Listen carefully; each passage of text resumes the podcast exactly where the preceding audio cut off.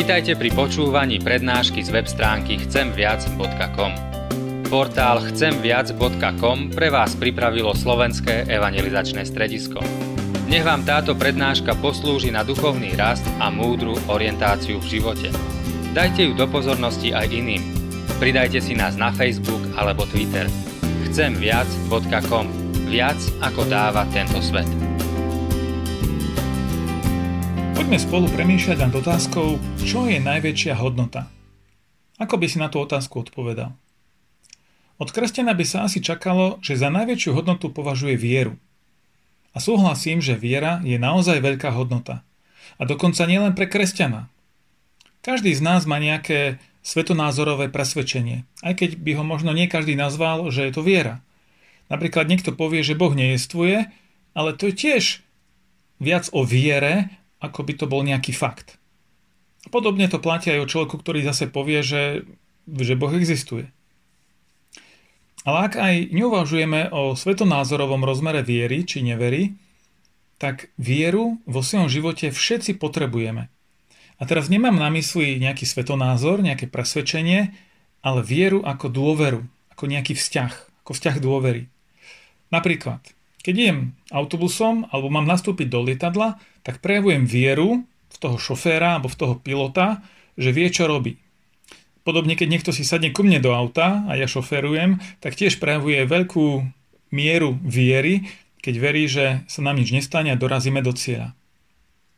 V skutočnosti človek, ktorý by nikdy nikomu a ničomu neveril a všetko vopred by si chcel najprv dôkladne overiť do každého detailu, tak by sa buď zbláznil on, alebo tí ostatní okolo neho.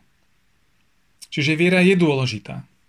A keď uvažujeme o kresťanskej viere, tak ona nie je len nejakým presvedčením, nejakým svetonázorom, ale má v sebe aj tento rozmer dôvery. Že dôverujem vo vzťahu k Bohu. Mám k nemu dôveru. V skutočnosti viera ako čisto nejaké presvedčenie, že Boh existuje, ešte nie je kresťanskou vierou. Biblii sa píše, a možno ťa to prekvapí, že aj démoni veria v existenciu Boha, ale sa trasú od strachu. Ak neveríš, môžeš si to overiť v liste Jakuba v, druhom, v druhej kapitole v 19. verši. Jakub 2.19.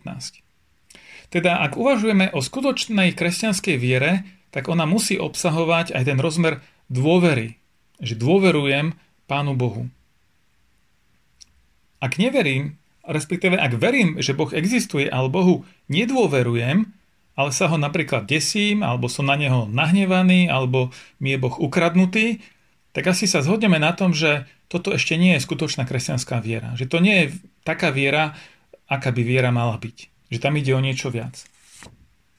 Takže viera je dôležitá a v nejakej podobe pre každého z nás, ale stále tu vysí vo vzduchu taká otázka, že ako viem, čomu mám vlastne veriť? Na čo mám vsadiť svoj život? A dnes žijeme v dobe takého množstva informácií, ktoré sú nám dostupné na pár klikov na počítači alebo na mobile, ako sa nikdy v minulosti nedalo ani predstaviť. Ale otázka je, že ako sa v nich vyznať. Máme veľa informácií, ale aj veľa chaosu. Toľko hoaxov, falošných informácií koluje svetom, že už poriadne ani nevieme, čomu vlastne môžeme veriť. A preto si dovolujem tvrdiť, že pravda je viac ako viera. Viera je dôležitá hodnota, ale pravda je ešte viac. Alebo radšej by som to tak povedal, že viera má vtedy skutočne veľkú hodnotu, pokiaľ sa opiera o pravdu, pokiaľ objektom viery je pravda. Alebo ešte inak možno, že viera má vtedy hodnotu, keď verí pravde alebo keď je založená na skutočnosti. Naopak, ak je viera založená na omyle, tak sa stáva nebezpečnou, či už pre toho veriaceho, alebo aj pre jeho okolie. Nechcem teraz špekulovať tak ako Pilát, že čo je vlastne pravda.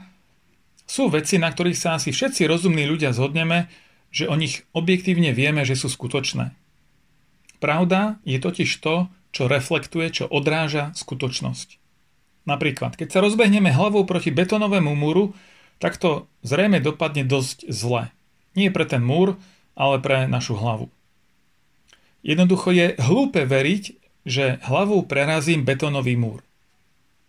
Takáto viera, aj keby bola veľmi silná, veľmi úprimná, tak je v skutočnosti milná, hlúpa a nebezpečná. Teda pravda je viac ako viera. Viem si predstaviť námietku, že ako viem, že práve to moje presvedčenie, tá moja viera je tá skutočná pravda. Samozrejme, táto otázka je dôležitá, otázka pravdy je dôležitá, ale dnes nemáme priestor na to, aby sme to nejak podrobne rozoberali. A tak či už si ateista, agnostik, buddhista alebo moslim, či čokoľvek iné, dnes mi postačí, ak sa zhodneme na tom, že na pravde záleží, že pravda je dôležitá. Žijeme totiž v dobe, keď existencia objektívnej pravdy je veľmi spochybňovaná. A to najmä v oblasti náboženstva alebo svetonázoru, ale aj v politike, či v kultúrnych a etických otázkach. Ako by sme rezignovali na pravdu. Ja teraz nebudem zachádzať do týchto priam filozofických otázok, ale uspokojím sa s konštatovaním, že vo svojom praktickom živote sa správame každý z nás tak, ak sme teda rozumní, ako by nejaká objektívna pravda bola. Minimálne v tom, že nebížime hlavou proti múru, alebo vieme, že pre tú našu hlavu by to veľmi zle dopadlo. Takže na teraz mi stačí, ak sa zhodneme aspoň v tom, že otázka pravdy nie je úplne vedľajšia, ale že je dôležitá. A ja tvrdím, že je dôležitejšia ako otázka viery. Aj keď sa nevieme často zhodnúť v tom, že, že čo je pravda v nejakej konkrétnej veci, alebo ak aj nepoznáme celú pravdu, aj tak je ona dôležitá. Takže dôležitá je viera, ale dôležitá je aj pravda. Je ešte niečo viac? V súčasnosti sa veľa hovorí o slobode. Máme tu celosvetovú pandémiu, teda možno sa ani na tom nezhodneme, či tu nejaká pandémia vôbec je, ale, ale každopádne sa zhodneme na tom, že otázky okolo COVID-19 vyvolávajú veľmi vášnevé diskusie ohľadom slobody. Ešte pri prvom jarnom lockdowne mi jedna staršia pani povedala, tak sa stiažovala, že ako je ten lockdown zobral kus života. Že ona už nemá veľa času, má okolo 80 rokov a teraz ešte aj toto, ako je veľmi obmedzovaná tým zákazom vychádzania, rúškami a tak ďalej a tak ďalej. Nebudem teraz riešiť, že kto má v tejto veci pravdu, ale isté je, že téma slobody je dôležitá a že ju máme aj v súčasnosti pred sebou na stole. A čelíme takým otázkam, že majú vlády právo obmedzovať slobodu občanov? Ak áno, tak za akých podmienok a do akej miery? Alebo sa na to môžem pozrieť zase z druhej strany, že kde končí moja sloboda ako jednotlivca? Čo ak svojim správaním prinášam zdravotné rizika do života druhých? Sú to dôležité otázky. Sú to otázky slobody. Najvyššie tieto slova hovorím v mesiaci november. A v tomto mesiaci sa u nás o slobode hovorí ešte viac. Pamätám si sám dobu, kedy sloboda nebola v našej krajine samozrejmosťou. A pamätám si na tie chvíle až také fascinácie, kedy sme zrazu mohli slobodne kračať po ulici, prejavať svoje názory, organizovať rôzne akcie, mohli sme sa stretávať, mohli sme vycestovať do západného zahraničia a tak ďalej. Bol to veľmi silný a priam omamný pocit nadobudnutej slobody. Takže sloboda je aj pre mňa osobne veľmi veľkou hodnotou a vôbec ju neberiem ako samozrejmosť ale tiež si myslím, že naša sloboda nemôže byť absolútna. Že svojou slobodou by som nemal obmedzovať alebo dokonca ohrozovať druhých ľudí. A poštol Pavel jednom zo svojich listov hovorí, teda varuje ľudí, aby nám naša sloboda nebola zámienkou pre naplňanie našich zlých a nesprávnych túžob. Píše o tom v liste do Galácie, v liste Galáckým v 5. kapitole v 13. verši. A tým Pavel ukazuje, že do toho boja za slobodu sa môže maskovať jednoducho len taká naša túžba, že chcem si robiť, čo chcem. Chcem jednoducho realizovať svoje túžby bez ohľadu na pravdu a bez ohľadu na druhých. V skutočnosti mám podozrenie, že ak sa až príliš stiažujem v súčasnosti v našej krajine, kde máme slobodu, že ak sa veľmi stiažujem na nedostatok slobody, tak to znamená skôr to, že som sám vnútorne veľmi neslobodný. Totiž tá vonkajšia sloboda nikdy nenahradí vnútornú slobodu. Aj my sme si mysleli pred tými 30 koľko rokmi, že budeme žiť v slobodnej krajine a všetko bude automaticky dobré. No nie je to tak, pretože ak človek zostal vnútorne neslobodný, tak tá vonkajšia sloboda to nezachránila. Čiže vonkajšie otroctvo nemôže zotročiť slobodného ducha, ale ani vonkajšia sloboda nikdy neoslobodí zotročeného ducha. Pán Ježiš povedal o sebe, že len keď nás On vyslobodí, tak budeme skutočne slobodní. To zapísal evangelista Jan v 8. kapitole v 36. verši. Že keď nás On, Ježiš, vyslobodí, tak potom, až potom budeme skutočne slobodní. Keď prišiel Ježiš, tak mnohí Židia boli nakoniec z neho veľmi sklamaní, keď zistili, že nepriniesol revolúciu a že neprišiel viesť povstanie proti Rimanom. Oni vtedy žili ako národ neslobodne, pod Rimanmi. A pochopiteľne túžili po tej národnej alebo politickej slobode. Aj nám sa tento sen alebo táto túžba splnila pred e, tými niekoľkými rokmi. Máme svoj vlastný štát, máme slobodné voľby, ale pre mňa je otázka, či sme skutočne vnútorne slobodnejší. A pán Ježiš priniesol v prvom rade vnútornú slobodu. Napríklad Apoštol Pavel, ktorého som už spomínal, bol veľakrát väznený a predsa žil ako veľmi slobodný človek. Bol slobodný riskovať, bol slobodný trpieť, bol slobodný obetovať sa. Prečo? Pretože ho oslobodil vnútorne Pán Ježiš. Takže už som hovoril o viere, o pravde a o slobode. A určite je ešte veľmi veľa rôznych dôležitých hodnot. Neviem, čo by ste vy doplnili, alebo čo vám v tomto zozname chýba, ale ja ešte zacitujem Apoštola Pavla, ktorý hovorí v jednej z najznámejších kapitol Biblie, že to najväčšou hodnotou je láska. Spomína to v hymne lásky, ktorú nájdeme v Biblii v prvom liste do Korintu, v prvom liste Korinským, v 13. kapitole, je to tých prvých 13 veršov, to sa ľahko pamätá, 1. Korinským 13. kapitola a ten 13. verš priamo hovorí o tom, že najväčšia je láska. Pavel tam opisuje rôzne hodnoty a rôzne situácie, keď ukazuje, že bez lásky vlastne nič nemá skutočnú hodnotu. Ale o láske sa ťažko hovorí, pretože láska je v súčasnosti tak sprofanované, tak, tak vyprázdnené slovo, že najprv skúsim aspoň stručne lásku zadefinovať. A jedna z dobrých definícií lásky je toto. Hľadať to najvyššie dobro pre toho druhého. A takáto láska ma odvádza od toho, že som zameraný sám na seba a prenáša moju pozornosť na druhého človeka. V skutočnosti takáto láska ma oslobodzuje od, od mňa samotného a dáva mi slobodu prejavovať záujem od druhého človeka. Dáva mi slobodu slúžiť druhému človeku. A presne to je to, čo vyjadruje aj slovo evanielium, teda dobrá správa, ktorá je v jadre kresťanskej zvesti. Boh sa snaží o to najlepšie dobro pre človeka. Áno, a viem si predstaviť mnohé námietky, môžeme o tom pochybovať. A mňa veľmi oslovila myšlienka, ktorú som nedávno čítal v knihe Modlitba od Timothy Kellera. On tam trefne hovorí, že keby sme vedeli to, čo vie Boh, tak by sme Boha prosili presne o tie veci, ktoré Boh robí. Lebo Boh chce naše najvyššie dobro.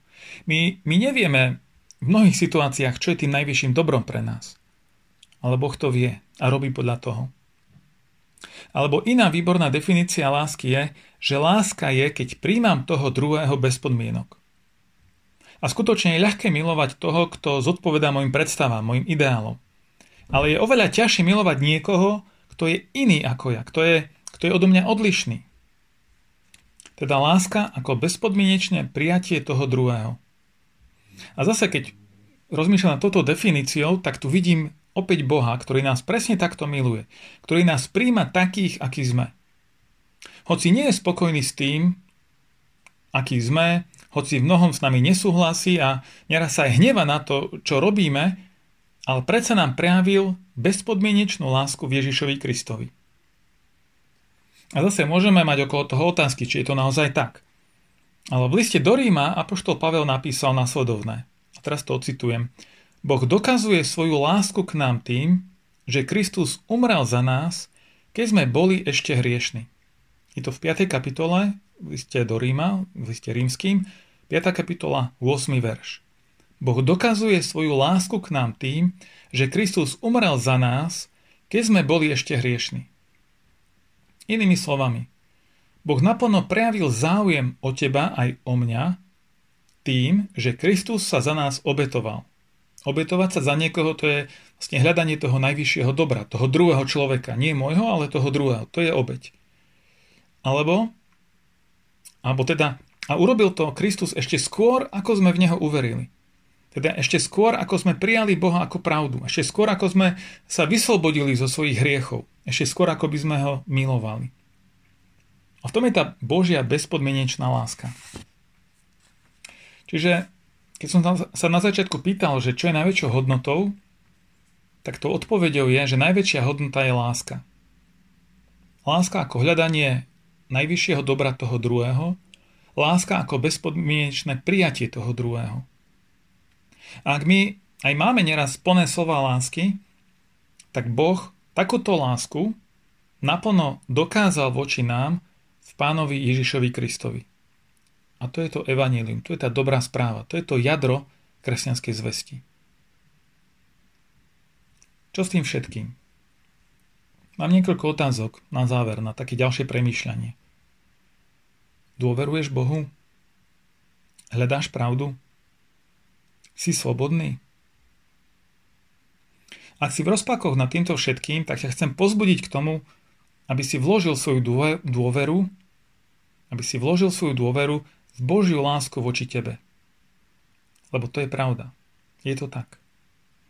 A len Pán Ježiš Kristus priniesie skutočnú slobodu do tvojho života, pretože ťa má rád a záleží mu na tebe. A ak už si na ceste viery, tak aj tu mám dôležitú aplikáciu. Hranice svojej slobody by som mal posudzovať cez lásku voči druhému. Nie cez svoje túžby, ale cez záujem, najvyšší záujem alebo naj, najvyššie dobro toho druhého človeka. Ani pravdu by som nemal presadzovať bez lásky, lebo pravda bez lásky sa môže stať nemilosrdnou a krutou. A tiež naša viera by nemala zostať v rovine slov, tak ako ani Božia láska nezostala len v rovine slov. Ale naša viera by sa mala prejavovať praktickými prejavmi lásky voči ľuďom okolo nás. Prajem nám všetkým, aby sa toto dialo v našom živote. Nech vás, nech nás Pán Boh žehná. Skrze Ježiša Krista. Amen.